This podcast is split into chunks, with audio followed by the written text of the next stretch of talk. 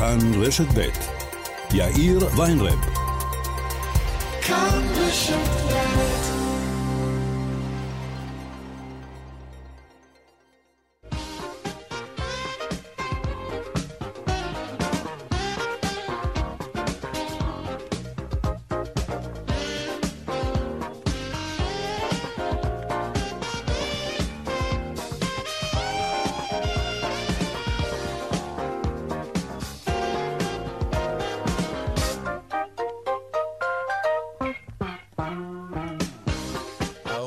כמעט 5 דקות, כאן צבע הכסף ברשת ב' יום שלישי. שלום רב לכם, העורך רונן פולק, המפיקה יקיר אביזר זולאי. טכנאי השידור שלנו היום הוא משה ליכטנשטיין. הדואל של צבע הכסף הוא כסף@כאן.org.il. אני יאיר ויינרב, מעכשיו עד 5, אנחנו מיד מתחילים.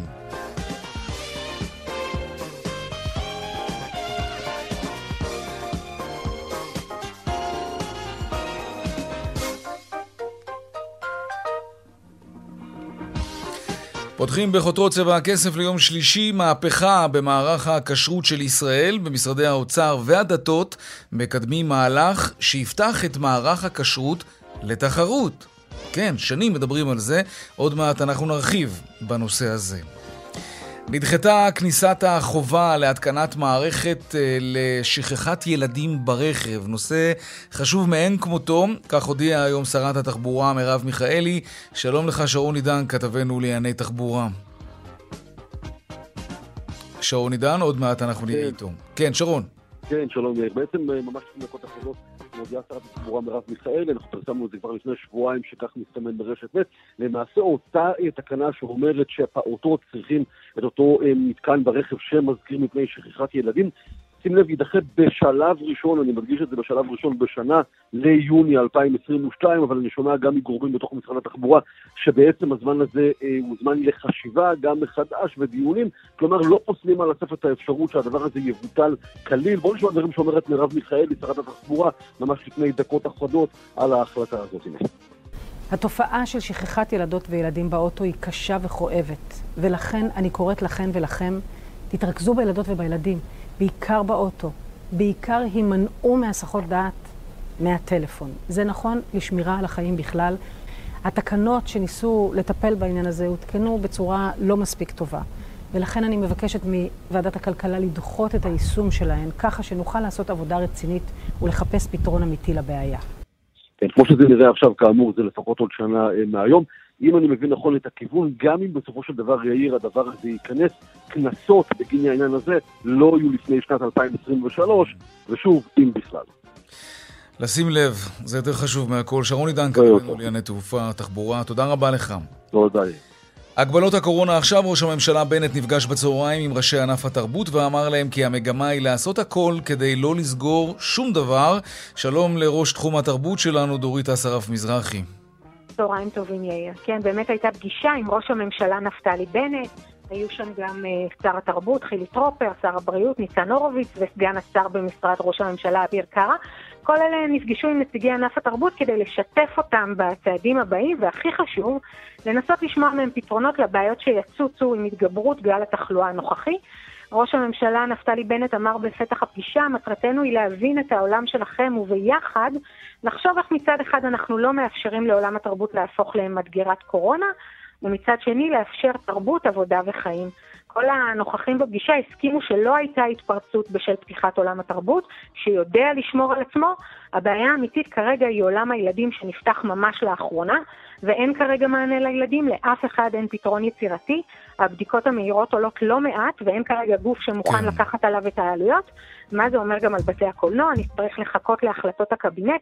שם ידונו על החזרת התו הירוק, אבל אולי רק מעל גיל 12, מה שמשאיר את עולם הילדים פתוח. כן, טוב, נמתין בסבלנות ונראה איך זה יתקדם. תודה רבה לך, דורית אסרף מזרחי.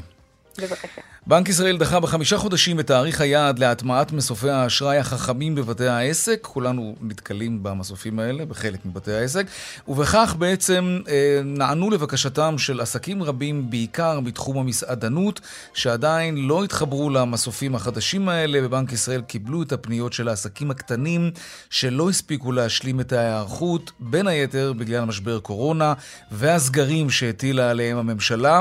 במכתב לחברות האשראי הודיע המפקח על הבנקים כי תאריך היעד החדש להטמעת מסופי התשלום החכמים יהיה 31 בדצמבר, כאמור בעוד כ5 חודשים במקום בעוד כ10 ימים.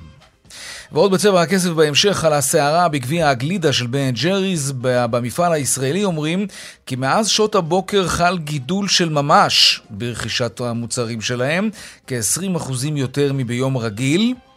כן, למרות הסערה, אולי אנשים קנו כדי לצלם את עצמם משליכים את זה לפח, כמו שרת הכלכלה.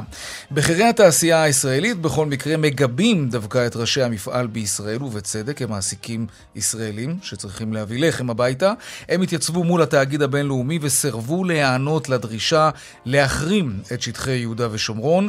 עוד מעט נדבר על כך, ננסה להבין עם נשיא התעשיינים אם ישנם עוד לחצים כאלה של גורמים בינלאומיים על מותגים בינלאומיים שפועלים בישראל. ועוד בהמשך על הבקשה של רשת סטודיו C לפירוק החברה. לקוחות של הרשת טוענים כי עד לפני כמה ימים ניסו למכור להם מנויים, והם אפילו גם הצליחו ונתנו להם גם הנחה על מזומן. נדבר על זה, ננסה להבין מי הם הענפים בסיכון גבוה יותר בתקופה הזו. ועוד בהמשך אחרי המוצרים החד פעמיים, הכלים החד פעמיים, האם גם על מוצרי המזון עתירי הסוכר יוטל מס מיוחד. נדבר על כך עם שאול אמסטרדמסקי, והדיווח משוקי הכספים כרגיל לקראת סוף השעה. אלה הכותרות, כאן צבע הכסף. אנחנו מיד ממשיכים.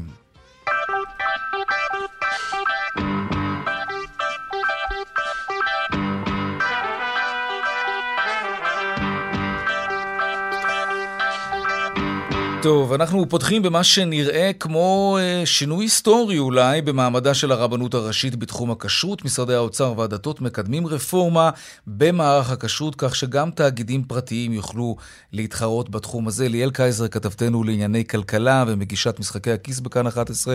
שלום. שלום יאיר, צהריים טובים. אני חושבת שמילת המפתח בדברים שאמרת עכשיו היא המילה אולי. אולי. זו עוד רפורמה שמשרד האוצר מקדם, במקרה הזה יחד עם משרד הדתות, לקראת התקציב הקרוב וחוק ההסדרים.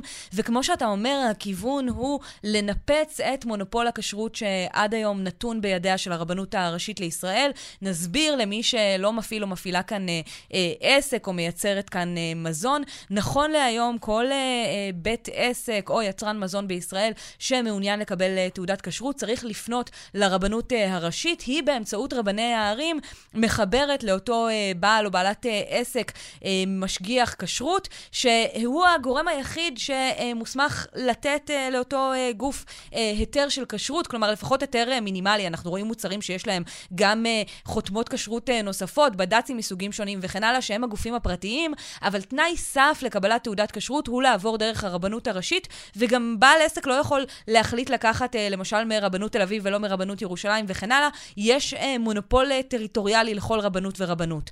מגיע היום משרד האוצר יחד עם משרד הדתות ואומר, החל עוד כשנה, אנחנו מעוניינים להגיע למצב שבו מועצת הרבנות הראשית לישראל תהפוך להיות רגולטור שקובע תנאי סף, מהן דרישות הסף כדי לתת תעודת כשרות. הכוונה היא גם שיהיו כמה מעמדים של כשרות, מקלה יותר, מחמירה יותר וכן הלאה, אבל אז בעצם, להכניס לשוק גורמים פרטיים שיוכלו לקום, בין אם גורמים שהם לא למטרות רווח, בין אם תאגידים למטרות רווח, והם אלה שיוכלו בהתאם לסטנדרטים שתקבע מועצת הרבנות הראשית לחלק את תעודות הכשרות לאותם בתי עסק. המטרה היא שכל בית עסק יוכל לבחור לו מאיזה גוף הוא מעוניין לקבל את תעודת הכשרות שלו, וכך תהיה תחרות בתחום הזה. בעצם היום משגיחי הכשרות הם מעין קבלנים פרטיים שמקבלים, הם לא עובדים של הרבנות עצמה, הם מקבלים חלקם תלושי שכר מהמסעדות וכן הלאה. המטרה היא שתתאפשר תחרות בעניין הזה. במשרד האוצר מעריכים שמהלך מהסוג הזה אמור לחסוך עשרות מיליוני שקלים בשנה. זה סכום שהוא נמוך יחסית, כי הרפורמה הזאת לא תחול על מוצרי מזון שמיובאים לישראל. שם יש המון כסף כתוצאה מהסיפור הזה, ואם תשאל אותי, לכן הרפורמה הזאת היא יותר אולי תרבותית, חברתית, פחות רפורמה כלכלית בשלב הזה. כן, אנחנו שומעים הרבה פעמים על בעלי עסקים שמתלוננים על ההתנהלות שלהם מול משגיחי הכשרות וכן הלאה. זה אמור לפתור את העניין הזה, ובאמת בוא נשמע דברים שאמר שר הדתות מתן כהנא בהקשר הזה היום. מערך הכשרות של מדינת ישראל חייב לעבור התייעלות משמעותית. המהפכה שאני מוביל מחזקת את הרבנות הראשית ותוביל לתחרות שגם תשפר את הכשרות וגם תוזיל עלויות לבתי עסק. מערך הכשרות הנוכחי סובל מבעיות איכות, סטנדרטים שונים, תנאי העסקת משגיחים ירודים, פיקוח בעייתי וריבוי כשרויות. כן, זה מתכתב גם הרבה מאוד עם כל מיני תחקרים שהיו במרוצת השנים על איכות הפיקוח על הכשרות. נכון, ואז נשאלת השאלה, כמובן, אם מדובר בתאגידים פרטיים שירצו לקבל הכנסות ולקחת אליהם כמה שיותר עסקים, איך תוכל לדעת שהם באמת משגיחים בצורה הראויה? אז הרבנות הראשית כן תפקח באיזשהו אופן, וזה כבר מעלה את השאלה כמה עובדים נחסכים כאן וכן הלאה. לא בטוח איך המהלך הזה יצא לדרך, אבל אלה לפחות הכוונות על הנייר בשלב הזה. ליאל קייזר, כתבתנו לענייני כלכלה, תודה רבה. תודה, יאיר. עכשיו לסערת בן & ג'ריז. ראש הממשלה נפתלי בנט שוחח עם מנכ"ל יוניליבר, תאגיד מוצרי הצריכה הבינלאומי והבעלים של בן & ג'ריז העולמית, והבהיר שהוא רואה בחומרה את ההחלטה של החברה לא לשווק את המוצרים שלה ביהודה ושומרון וירושלים. סערת הכלכלה אפילו צילמה סרטון שבו היא משליחה קופסה של גלידה של בן & ג'ריז ישירות מהמקפיא לפח הזה, והנה קטע מהסרטון. כן? לא? טוב, אני מגיעה עכשיו מיום ארוך בממשלה. באמת, בדרך חטפתי קריזה מידיעה ברדיו, שמספרים לי איך חברה של בן & ג'ריס החליטה לא לאפשר לנו למכור בשטחים. אני אומרת, חבר'ה, עם כל הכבוד, לא המתוק שלכם ולא הגלידות שלכם ינהלו לנו את תהליך קבלת ההחלטות במדינה. תודה רבה לכם, בזה זה נגמר. שלום רון תומר, נשיאת העשיינים. צהריים טובים, יאיר. קודם כל ולפני הכל, תגובתך על הסרטון שצילמה השרה ברביבאי? תראה, כל הפוליטיקאים נפלו לטעות אתמול, ובאמת הבלבול רב גם בציבור, ואני שומע את זה הרבה. בן & ג'ריז ישראל היא הקורבן, היא לא המעוול. בן & ג'ריז ישראל נלחמה בצדק, לא רק יותר מאשר רק עכשיו, זה כבר אירוע שמתמשך כמה חודשים, לשכנע את החברה העולמית שהיא תמכור לכל הישראלים בלי אפליה, בכל דבר, בכל מקום, את המוצרים שלה, כמו שכל חברה ראויה שתעשה. לצערנו, הנהלת בן & ג'ריז העולמית, שני המייסדים, החליטו בהחלטה... יהודים אגב, כן. לא נכונה, כן, נכון, ולא נכונה, לא לקבל את המחירה הזו של בן & ג'ריז הישראלית, והודיעו להם שבעוד כשנה יפסיקו את הזיכיון שלהם. לכן, עם כל הכעס על מייצג בן & ג'ריז שאני שותף לו, אסור לנו לפגוע ביצרן הישראלי, הוא הטוב בסיפור, הוא מעסיק עשרות עובדים בטח העובדים שעובדים שם, כן. לא, בדיוק. הרי בסוף, בוא נגיד שאם כולנו נעשה את הטעות שנפלו אליה הפוליטיקאים, ונחרים, אני בכלל נגיד חרמות, אבל נחרים אחר את בן & ג'ריז הישראלית, אז לא בעוד שנה העסק שלו יקרוס היום. זאת אומרת, הבן אדם שנלחם על הזכות שלו ללכת ולמכור לכל הישראלים נפגע. עכשיו, מאז שעליתי, אני עליתי הבוקר סרטון ברשתות שבעצם בא ומסביר את העניין. בעשר קורא, חבר'ה, בואו נרד מעץ, בואו נקנה ונתמוך את בן & ג'ריז ישראל. תגידו, השתגעתם, ככה אמרת, כן, אוקיי.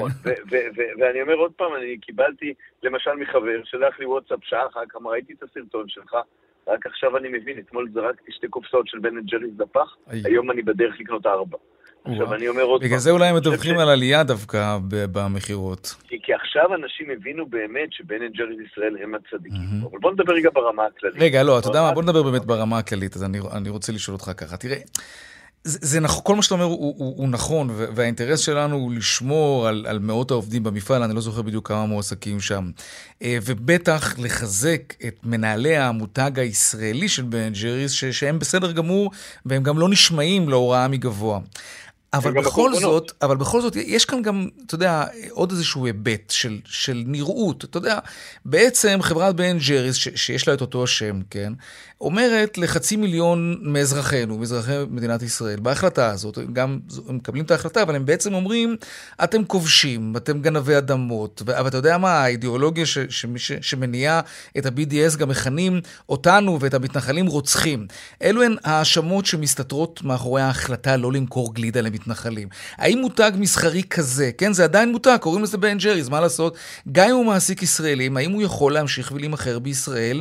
ואני מדבר על ההיבט הציבורי בנקודה הזאת. אמרתי, כמובן ההחלטה הזאת בויה לכל גינוי, אבל לא צריך להוריד את התינוק עם המים. היצרן הישראלי מייצר בישראל, מעסיק עובדים ישראלים, רוב הרווחים בכלל נשארים בישראל, הזיכיון הזה משאיר את רוב הרכבים אליו, הוא משלם מס הכנסה בישראל. ולכן, בעוד שאנחנו נוקיע כל החלטה כזו של כל גוף, כרגע, כל עוד ההפך, אותו מוצר הוא מוצר ישראלי, הוא לא המוצר שממנו בעצם המותג הבינלאומי שמסיא את כל רווחיו, אין שום מקום לעשות את זה. עכשיו, אני גם אגיד בראייה רחבה, מעבר לזה שאני מגנה כמובן כל החלטה כזאת, ואני שמח שהתעשייה הישראלית שלנו אחודה בדבר אחד, שהיא תייצר את מוצריה ותמכור אותם לישראלים בכל מקום, בלי אפליה, ללא קשר ללאום, גזע, גיאוגרפיה, כל דבר אחר. אני אומר, זה רק מראה כמה חשוב להמשיך לחזק את היצרנים הישראלים, ולא להיות תלויים היום באותם מקרים אחרים. חשוב שהתעשייה תמשיך לייצר בארץ, וגם אותו מותג בשנה הקרובה, תראה, בעלי המותג, אם היו יכולים, יכול להיות שהיו מחר אומרים, סוגרים את המפעל בארטוביה. ולכן, דווקא ההחלטה להמשיך ולקנות, היא בדיוק אותה אצבע בעין שאנחנו צריכים להכניס למי שצריך את ההחלטה הזאת. תגיד, כמה לחצים כאלה, לא, הנקודה ברורה, אבל כמה לחצים כאלה, אתם התעשיינים נתקלים בהם מכיוונם של הנהלות בחירות של מותגים בכירים מאוד ברחבי העולם, שאולי נעצרים, וזה לא קורה בסופו של דבר. אז אני יכול להגיד לך, יש לנו לא מעט חברות רב-לאומיות, ואני לא יכול להגיד לך שאולי פה ושם אין איזה מוזיקה אחרת, אבל רובם מייצרות בישראל, לא דורשות שום דרישות או הגבלות על המחירות בישראל, ומבינות לבד שפוליטיקה הוא לא כלי במשחק הכלכלי. אבל אני אומר עוד פעם, הבעיה הקשה שלי, במיוחד היום, דווקא עם הקריאה לחרם של מוצרים ישראלים בחול. עכשיו, עם החרם הקולני של ה-BDS, מאוד קל לי להתמודד. הבעיה היותר קשה שלי זה להתמודד עם החרם השקט של ה-BDS. מה זה אומר? שקניין בזק, בית קולבו גדול באירופה, לוחצים אותו, הוא לא יודע שהוא לא קונה ישראלי, כאסטרטגיה, הוא פשוט לא יקנה. ולכן אני אומר עוד פעם, אחד, חשוב לנו מאוד לחזק את התוצרת המקומית בגלל העצמאות היצרנית שלנו, ב' כן להשתמש בכל הקהילות תומכות ישראל בעולם, לא רק יהודיות, יש הרבה תומכי ישראל אחרים, בשביל כן לעודד את הצריכה של מוצרים ישראלים, כן לייצא את התוצרת לכמה שיותר מקומות, כי רק בסוף ברגליים, או להיות בנקודות המחירה, ולהיות קיימים מול הלקוחות שלנו, רק ככה נחיה. זה מה שרוצה את הגשר, וזה המשימה של כולנו. אנחנו לא נחלק מקרב החרמות האלה, אבל כשמחרימים אותנו, אנחנו נדע לענות. ועם כל הכבוד למותג, היצרן הישראלי, העובדים שלו חשובים יותר מהכל, ולכן, חד משמעית. ואני קורא לכולם, בשנה הקרובה, לקנות בן אנד ג'ריז, ואם חלילה המפעל ייסגר בתום תקופת הזיכיון, אז אנחנו נודיע לכולם שידעו שמעכשיו הבן אנד ג'ריז הוא כבר לא ישראלי, ואז כל אחד ייקח את התוצאה המאוד ראויות. דוקטור רון תומר, נשיא התעשיינים, תודה רבה לך על השיחה הזאת. תודה. עכשיו אנחנו נדבר על סוכר, משהו שכולנו אוהבים וצורכים. כן, שר האוצר ליברמן רוצה להטיל מס על מוצרים עתירי סוכר, זה נועד לצמצם את צריכת המשקאות המתוקים וגם את המאכלים שמפוצצים בסוכר, כי זה לא בריא כל כך. שלום שאול אמסטרדמסקי, ראש התחום הכלכלי שלנו, מגיש משחקי הכיס בכאן 11, וגמול מסוכר כמה שנים? מ-2016. מי סופר? משהו כזה, כן. תגיד, כן. אז אתה צריך להיות, זה יום חג בשבילך, לא? יום חג, חכה, בוא נראה את זה קורה. בוא נראה את זה קורה, טוב, נגיד שזה קרה. מבסוט, אה? אני כן אתן איזשהו דיסליימר מראש, אני כן חושב שמשקאות קלים זה השטן, ולא צריך לצרוך את זה וכל הדברים האיומים האלה, אבל אני חייב להגיד שאני לא בטוח שמס על המשקאות האלה, זה הצעד שיביא להקטנת הצריכה שלהם. יכול להיות שזה סתם פשוט יעלה את יוקר המחיה, למישהו בוחר לצרוך את זה. תלוי איזה מס, תראה, מס של 70%, אולי כן, אבל... שאלה טובה, אגב. כן. שאלה טובה. רוצה שנדבר על המספרים? כן.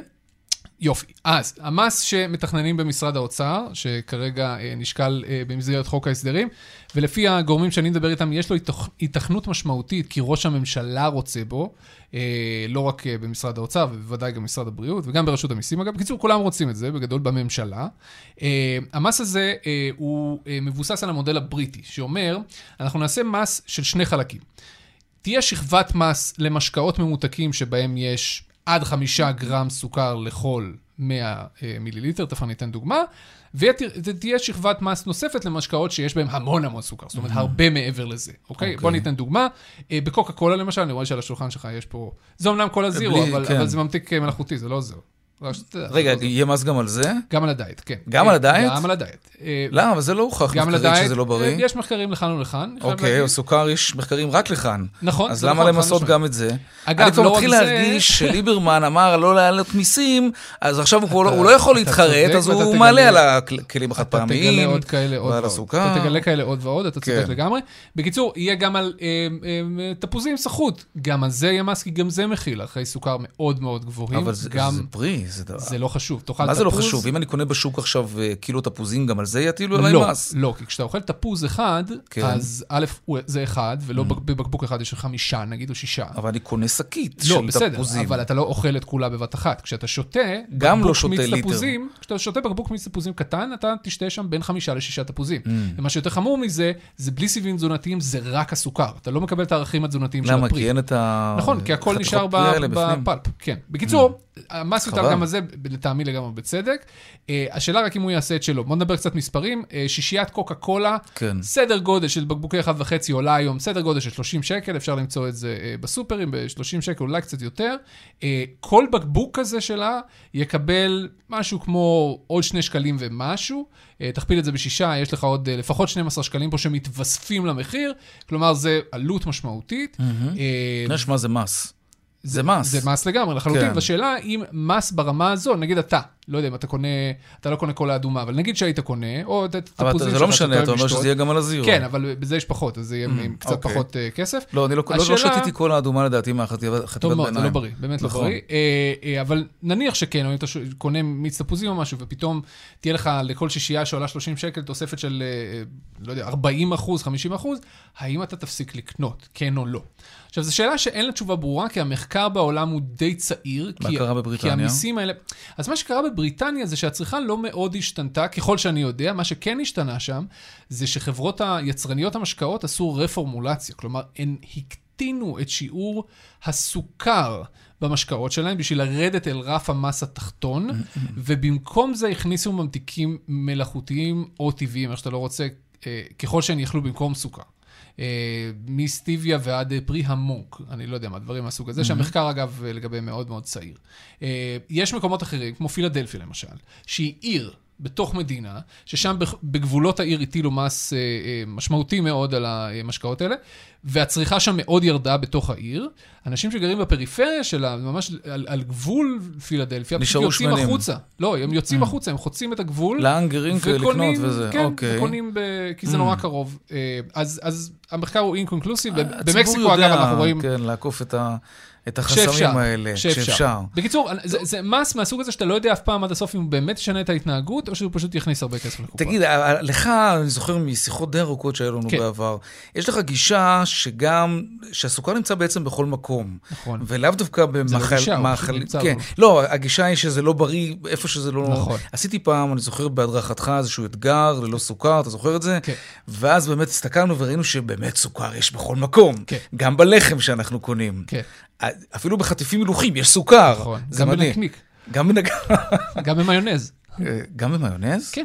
אז זה כנראה לא ראיתי. תסתכל. טוב, רגע, אבל אלו לא כמויות סוכר שצריך לקחת אותם בחשבון, או שכן. זה בכל מקרה לא הולך לקבל מיסוי. בין היתר, משום שההשפעות הבריאותיות של צריכת סוכר במשקאות, היא איומה ונוראה, והיא הרבה יותר גרועה מאשר צריכת סוכר במוצק, פשוט בגלל האופן שבו זה מתעכל בגוף, זה נותן לך שוק מוחלט ללבלב שלך, זה נשאר בכבד הרבה מאוד זמן. נכון, זה מעלה את ההסתברות לכל המטאבוליק סינדרום, שזה סוכרת ומה שאתה לא רוצה. אנחנו רואים השמנת יתר משמעותית מאוד בישראל. ישראל היא צרכנית סוכר, כמו ארצות הברית, לפעמים יותר, תלוי באיזה שכבות גיל, אנחנו צורכים המון סוכר הישראלים, בעיקר ילדים. השמנת היתר הזאת עולה הרבה מאוד כסף, אני אומר שאתה מחייך, אבל לא יודע מה עובר חברוש, אבל זה באמת היום ונורא. גלידה, זה מה שעולה לי בראש. תגיד, אגב, כשראית את שרת הכלכלה משליחה את הגביע הגלידה של בן ג'ריז לפח. פיינט שלם, כן. מה חשבת? זה היה אחד מהדברים המטופשים ביותר שיצא לראות, אין שום ספק. בגלל העובדים? בגלל שהיא ניסתה להעביר מסר ויצא לה בדיוק הפוך, זאת אומרת, כאילו, את היית אמורה עכשיו למלא את המקרר שלך בגלידת בן ג'ריז בשנה וחצי הקרובות, במקום זה זרקת את זה לפח, לא ברור. אני בכלל חושב שאם נציף את הרשת בתמונות של מתנחלים, אוכלים גביע בן ג'ריס אחרי שבן ג'ריס העולמית החליטה לא לנקול המתנחלים, זאת יכולה להיות תמונת ניצחון טובה, וגם לעזור לדרך למפעל הישראלי. בוא נגיד שזה יהיה פחות מטופש מאשר לזרוק את הבן ג'ריז. כן, אבל אני מרגיש שאתה חושב שזה גם יהיה מטופש בכל זאת. אני לא יודע מה עמדתי לבין זה. אבל... לא, אבל לזרקה סוכר לפח. זה דווקא צריך לעשות חן בעיניך. זה נכון. שאול אמסטרדמסקי, ראש התחום הכלכלי שלנו, הוא מגיש משחקי הכיס וגמול מסוכר כבר 6 שנים לפי החשבון שלי. תודה רבה לך. תודה. להתראות. דיווחי תנועה עכשיו.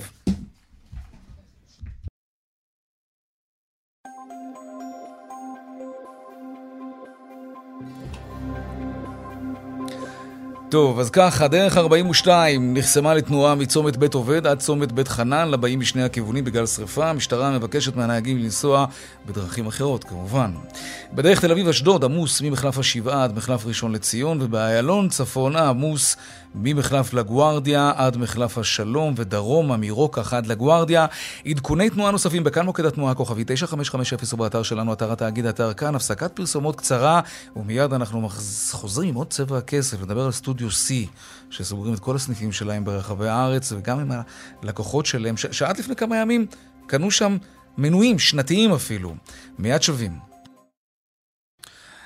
33 דקות אחרי השעה 4, רשת מכוני הכושר לנשים, סטודיו C, סוגרת את עשרות סניפיה בארץ בגלל ההפסדים הכבדים שנגרמו לה במשבר קורונה. הרשת הגישה לבית המשפט המחוזי בירושלים בקשה לפירוק, ונאמר בה בבקשה הזאת שמתוך כ-20,000 מנויים שהיו לרשת ערב המשבר נותרו רק כ-4,500.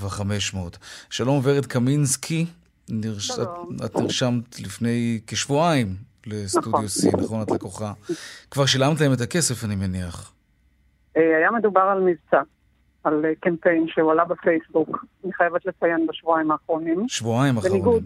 כן, בניגוד לפרסומים בוויינט שבהם נאמר, על ידי הבעלים, שלא הילו קמפיינים. אז זה כבר המהות מספר אחת. אני נזהרת בדבריי. אוקיי. אז בניגוד לנאמר, הם העלו קמפיין ברשתות. והקמפיין הזה עודד אותך, פנית אליהם, כן. כמה שילמת? 2,200 שקל. הקמפיין היה בעצם עודד נרשמות, ונתן להם מחיר אטרקטיבי, בתנאי שהם ישלמו בסכום אחד מראש. אוי, במזומן, הכל, בבת אחת. אז לא בתשלומים שאפשר לעצור אותם בעצם. תראה, אחרי שבדקתי, בעצם הכרטיס האשראי שלי כבר חודר במלוא ב-15 לחודש. אז אני מניח שפנית אליהם היום, כדי לבקש את הכסף בחזרה, לא? אין למי לפנות. באמת? מה זאת אומרת? מה שמעניין, שאחרי שנרשמתי, לא הצלחתי להיכנס למערכת שלהם להזמנת שיעור. אז ניסיתי להתקשר לשירות לקוחות, כדי שיעבור לי. ניסיתי במשך 4 ימים לקבל מענה משירות לקוחות, והתקשרתי ושלחתי הודעות, וכתבתי, ואף אחד לא ענה לי, רציתי משהו טכני, אתה יודע, עזרה טכנית. והם פשוט לא ענו. אמרתי, זה מה זה מוזר, למה הם לא עונים בשירות לקוחות? זה היה סמוך למועד שנרשמתי, תמזרתי לנסות להשיג אותם. לא ניתן לקבל מענה בשום מקום. כמובן שהתקשרתי לחברת האשראי, אז נאמר לי שלצערם הרב, בגלל שסטודיו C קיבל את מלוא הכסף, אז... להם לא נותר מה לעשות. יש עוד לא מעט נשים שנרשמו בתקופה האחרונה, או בכלל, שיש להן כאלה, שיש להן מנוי פעיל. יש איזושהי התארגנות מצדכם כדי לתבוע את הכספים שלכם בחזרה מבחינה משפטית? אז זהו. אתם עושים משהו? עושות משהו?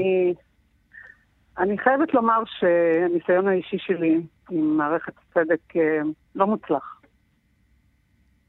לכן מאוד התלבטתי אם לעשות משהו. לצערי הרב, המערכת החוק מגנה על התאגידים הגדולים, והיא שוכחת בדרך אותנו, הלקוחות הקטנות הצרכניות. לנו אין שום מגנה משפטית. ובעלי החברה דאגו לעצמם, בראש ובראשונה. אני אגב שולחת לנו מאזינה שביקשה לא להגיד את שמה, הודעה שהיא קיבלה לפני 5 ימים. מתאמנת יקרה, חידוש מנוי לשנה נוספת ב-249 שקלים עם חודש נוסף מתנה. זאת הודעה שנשלחה ממש לפני כמה ימים. יש משהו מאוד לא הוגן בהתנהלות כזאת, זה בלתי נתפס.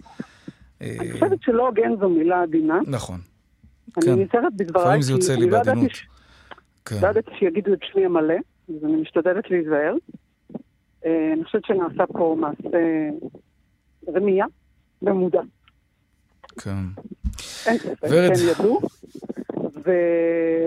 ואנחנו הבנות הצרכניות במקרה הזה, נפלנו קורבן לאנשים חסרי מצפון, שיקבלו עכשיו הגנה מהחוק, ומי שיקבל כנראה את הכסף זה הבנקים, ולא אנחנו. טוב, אנחנו מקווים... עם חוקתי הרבה, אני חושבת שכן אולי אני אנסה לעשות משהו. ראיתי שכבר כשהצטרפתי לקבוצת הפייסבוק של נפגעות סטודיו סי, מצחיק לכל זה נפגעות, כן? אני לא יודעת אם נפגעות זה המילה הנכונה, נעקצות. זה ממש עוקץ, תרגיל עוקץ בסופו. אנשים חסר מצפון, שאני לא אגיד כרגע את שמותיהם, אני יודעת מי הם בדיוק. כן, זה מותג עתיק וידוע ומוכר. לא, זה לא מותג עתיק. החברה החליפה בעלים לפני כשנתיים, היא הייתה בקשיים מאוד מאוד גדולים, בדקתי בגלובס, נעשתה עסקה, לפני זמן ממש לא רחוק, עסקה שכנראה היא מסווה למשהו הרבה יותר גרוע, יש פה משהו מאוד מסווה, עסקה לא כלכלית, יש פה קייס, יש פה איזה משהו, מקרה מאוד... אנחנו ננסה להעמיק בזה עכשיו. ורד קמינסקי, לקוחה של סוד יוסי, אנחנו כמובן מאחלים לך דבר נורא צנוע, שתקבלי את כספך בחזרה. תודה רבה לך על השיחה הזאת. כן, אפילו זה לא משהו מעניין אותי. מעניין אותי שאנשים שנהגו כך, כן. יצטרכו לשלם על המעשים שלהם בדרך זו או אחרת. תודה רבה לך, ורד. מרשת סטודיו C נמסר בתגובה לפני צבע הכסף, כי בעשרת הימים האחרונים לא נמכרו מינויים חדשים, וכי קודם לכן הם פשוט האמינו שעוד ניתן יהיה לשקם את העסק. לפחות ההודעה הזאת שהעבירה לנו מאזינה, היא טוענת שלפני 5 ימים כבר ניסו, כן, צילמה לנו גם צילום מסך עם התאריך לפני 5 ימים. כן, לקוחות מספרים סיפור אחר. בכל מקרה, בסטודיו C אומרים שהם האמינו כמעט עד הרגע האחרון שהם יצליחו להציל את העסק, והם אומרים גם שעורך הדין של החברה יפנה לבית המשפט ויבקש כי הכספים שנמצאים בקופת החברה יוחזרו ללקוחות. אנחנו ממשיכים לעסוק בנושא הזה. שלום, עורכת הדין חיות גרינברג, מתמחה בחדות פירעון והבראת חברות. שלום. שלום וברכה. נתחיל ברשותך קודם כל בלקוחות. אילו אפשרויות באמת עומדות בפניהן, לפני ורד קמינסקי ורבות אחרות שהכסף שלהם עבר לחברה ממש לאחרונה, והחברה לא פעילה היום? כן, אז לצערי במקרה הזה, לשאלתך, אין לי בשורות יותר מדי טובות, כי אנחנו רואים הרבה פעמים מקרים של חברות שנותנות שירותים, והלקוחות הרבה פעמים הם נפגעים בסיטואציות מאוד לא נוחות. אנחנו רואים את זה למשל בחברות בתחום המטבח, בתחום הספקת חומרים כאלה ואחרים. הלקוחות בסוף נשארים. ובסופו של דבר, כן, אין... למה זה ככה? למה האנשים הגדולים, הבנקים, מקבלים קודם כל, ואחר כך האזרח הקטן, אם בכלל, מקבל? למה זה מתנהל בצורה כזאת? כלומר, למה בתי משפט לא אומרים, לפני הכל... בואו נחזיר, סליחה על הביטוי, כן? אבל אנחנו אנשים קטנים כולנו, כן? אנחנו אזרחים פשוטים. קודם כל, האזרחים הפשוטים יקבלו את הכסף שלהם בחזרה. 2,000 שקל זה הרבה מאוד כסף. ורק אחר כך שהבנקים יקבלו את הכסף. למה זה תמיד הפוך? תראה, ברמה האישית אולי כאזרחית אני יכולה להבין, אבל אני חייבת לומר שברמה המקצועית צריך להבין שאירוע כזה, משבר, קריסה של חברה, הוא מה שאנחנו קוראים אירוע רב נפגעים, ובתוך כל הדבר הזה יש עובדים שנפגעים מאוד אנושות, יש ספקים שלפעמים אירוע כזה יכול למוטט אותם כמעגל נוסף, נכון. ויש פה הרבה מאוד נפגעים, וכן, גם לפעמים הבנקים, למרות שהם הגופים החזקים, נכון. חזקים יותר, והמקצועיים יותר, והמנוסים יותר באירועים מהסוג הזה, אבל גם הם יודעים לבוא ולומר שתשמעו, אם לא תיתנו לנו הגנה, אז אנחנו לא נמשיך וניתן אשראים במקרים אחרים. אז לכל אחד יש את הסיפור שלו, ואת הטיעונים שלו, הראייה שלו, קודם, כן. כן. וזה באמת מסוג האירועים שיש כל כך הרבה נפגעים, ויש סיפורים קשים וכואבים מכל מיני היבטים, ואין פה, לצערי, הרבה פעמים אין פה צדק, יש פה בסופו של דבר ניסיון לצמצם נזקים, כמה שאפשר יותר טוב ויותר מהר. אבל יש כאן עוד היבט, עורכת הדין גרינברג, קריסה כזאת לא קורית ביום אחד וגם לא ביומיים, והעובדה ששבוע וחצי, שבועיים, הנה עכשיו מאזינה שלחה לנו לפני 5 ימים, לפני סגירת השערים עוד קלטו מנויים וגבו מהם תשלום, כשכבר היה ברור שהמקום הזה נמצא על ערש דווי. יש להתנהלות מהסוג הזה איזושהי משמעות משפטית, אולי פלילית אפילו? בהחלט. אז קודם כל, אתה צודק ב-100%, כי בדרך כלל, קריסה של חברה או משבר כלכלי הוא לא אירוע, הוא תהליך. זה לא משהו שקורה ביום אחד או במהלך אחד או בפעולה, אלא איזשהו תהליך, איזושהי הידרדרות, שבדרך כלל יש לו כמה גורמים ויש לו שלבים שמביאים להחמרה הזו.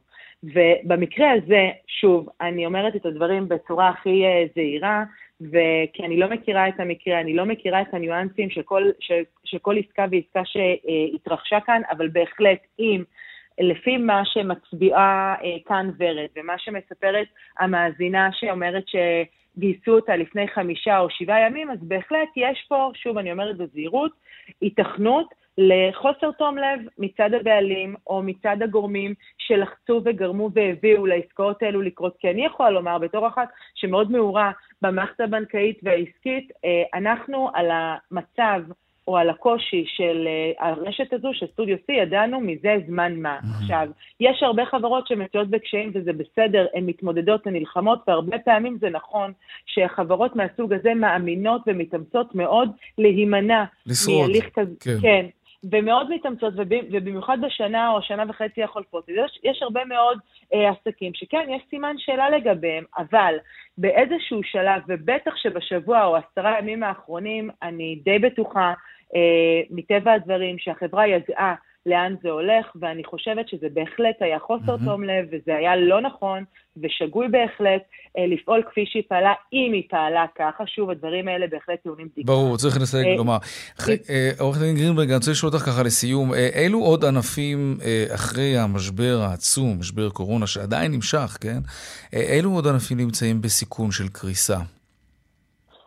אנחנו רואים הרבה מאוד עסקים שנמצאים בקושי בתחום של חינוך, בעיקר אנחנו רואים את זה בגנים הפרטיים, אנחנו רואים בכל נושא, בכל הענף של... רגע, מה זה אומר? לקראת פתיחת שנת הלימודים, גן פרטי, לחשוב פעמיים... גנים פרטיים, גנים פרטיים שלמשל מקיימים אפילו קייטנות בתקופה הזאת. רגע, אבל איך אני יכול לדעת כהורה לילדים צעירים שאני רושם אותם לקייטנות או לגן פרטי ואני עכשיו צריך לתת תשלומים קדימה, איך אני יכול לדעת מה מצבו הפיננסי של הבנק?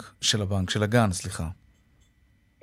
אז כן, זו בעיה. תראה, גם היום כשאתה הולך לצורך העניין לקנות בגד בחנות, או הולך לקנות מוצר חשמלי בחנות מסוימת, אתה אף פעם לא באמת יכול לדעת מה קורה בצד השני. אם אני אקבל את המקרר בסופו של דבר אחרי ששילמת. כן, אבל אין ספק שזו תקופה שכולנו צריכים להתנהג באחריות ובערנות. ובזהירות. ולנסות, כן, ובזהירות, ולשאול את השאלות ולא להתבייש. ולהגיד בצורה הכי שקופה של תשמע, אני מבין שהתקופה היא כזו מורכבת. כן, אבל איזה תשובה את יכולה לקבל? נגיד שאני נכנס לחנות חשמל ואני שואל, תגיד, אתה עברת, שרדת, אתה בסדר? אני נותן לך עכשיו 3,000 שקל של תנור, אתה בטוח תספק? את יודעת, בעלי העסקים, כמו סטודיו C, הם מאמינים, ואולי באמת בתום לב אפילו, הם יגידו, כן, כן, כן, הכל בסדר, בטח.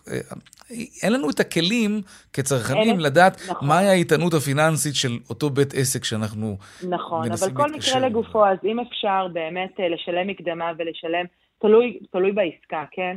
ולשלם את יתרת התשלום הגדול כשמקבלים את המוצר, או אם אפשר לפרוס צ'קים, או לפרוס מספר צ'קים מועט יותר, ולהמשיך ולשלם את היתרה עם ההתקדמות של קבלת השירותים. לא לשלם בפלחתה אחת, כן. אם אפשר, הנה, כמו ששמענו את ורד, שהתפתתה ושילמה את הכל, בבת אחת, בתשלום אחד, וכבר הכל ירד בכרטיס האשראי, אז אולי אפשר כן לעשות מעבר לשיקולים הרגילים, היום-יומיים שאנחנו עושים, לקחת עוד שיקולים של זהירות, של איזשהם אמצעי... איזשהו מקדם ביטחון, כן, שנוכל להישאר עם משהו קורה. עורכת הדין חיות גרינברג, מתמחה בחדלות פירעון והבראת חברות, תודה רבה לך על השיחה הזאת. תודה רבה לכם, שימשך יום נעים. גם לך, תודה רבה. דיווחי תנועה עכשיו.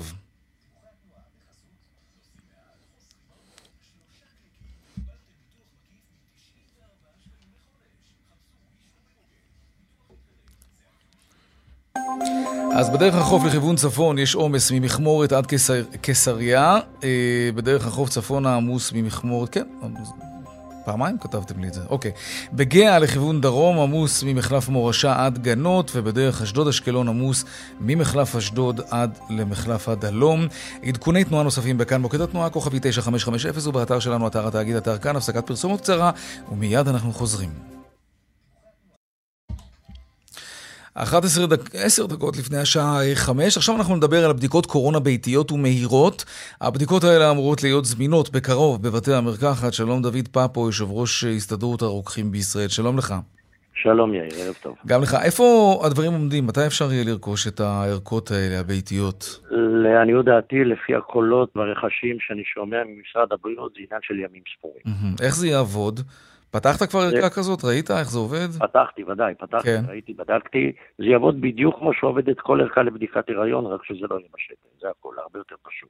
מה זאת אומרת? מקלון, מטוש מסובבים באף, מכניסים לאיזושהי מבחנה קטנה, מחכים 10 דקות ויש תוצאה. רגע, אבל כשהלכנו לבדיקות כאלה, ורבים מאיתנו, לא כולנו, יצא להם להיבדק בשנה וחצי האחרונה, מכניסים את זה ממש ממש עמוק. לא בטוח שאנשים יעשו את זה לעצמם, ותמיד הסבירו שזה צריך להיות עמוק, כדי באמת להגיע למקומות שהווירוס נמצא.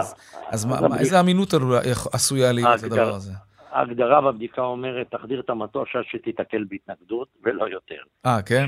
כן, שנית, הבדיקה היא מאושרת FDA, 99.3% רמת דיוק, אני חושב שאין עוררים. זה ממש נושק ל100%. אוקיי, כמה זה יעלה בדיקה כזאת? שוב, היבואן עדיין לא משחרר מחירים בצורה רשמית, אני מניח ש20-25 שקלים לבדיקה בודדת. בדיקה אחת. שזה במחיר שווה לכל נפש. מנה פלאפל.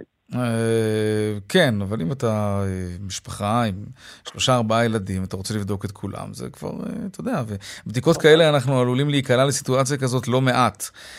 אבל כן, טוב, זה לא... דווקא חשבתי שתגיד שזה עולה יותר. לא, יש לזה חשיבות, כי זה מכניס את כולנו לסוג של נורמליזציה. אנחנו לא נמצאים בחרדה ובחוסר ידע ותלויים בקופות החולים. אנחנו יכולים גם ב10 בערב וגם ב6 בבוקר, לעשות בדיקה עצמית ולדעת אם אפשר לבקר את ההורים. וכל זה תוך כמה דקות. ממש 10 דקות. תגיד, לפי מה שאנחנו מבינים, מי שיבדוק את עצמו, וימצא חיובי, הוא יהיה מחויב, או מחויב, קשה לאכוף דבר כזה, נכון? נכון, נכון. צריך לדווח למשרד הבריאות. יהיו כאלה שאולי לא ירצו לעשות את זה. תראה, אני יוצא מתוך הנחה ש-99% מהאנשים יעשו את זה, כי הרי אם בן אדם יודע שהוא מועמד קורונה, הוא הרי לא יישב בבית ולא יטפל בעצמו. זה א'.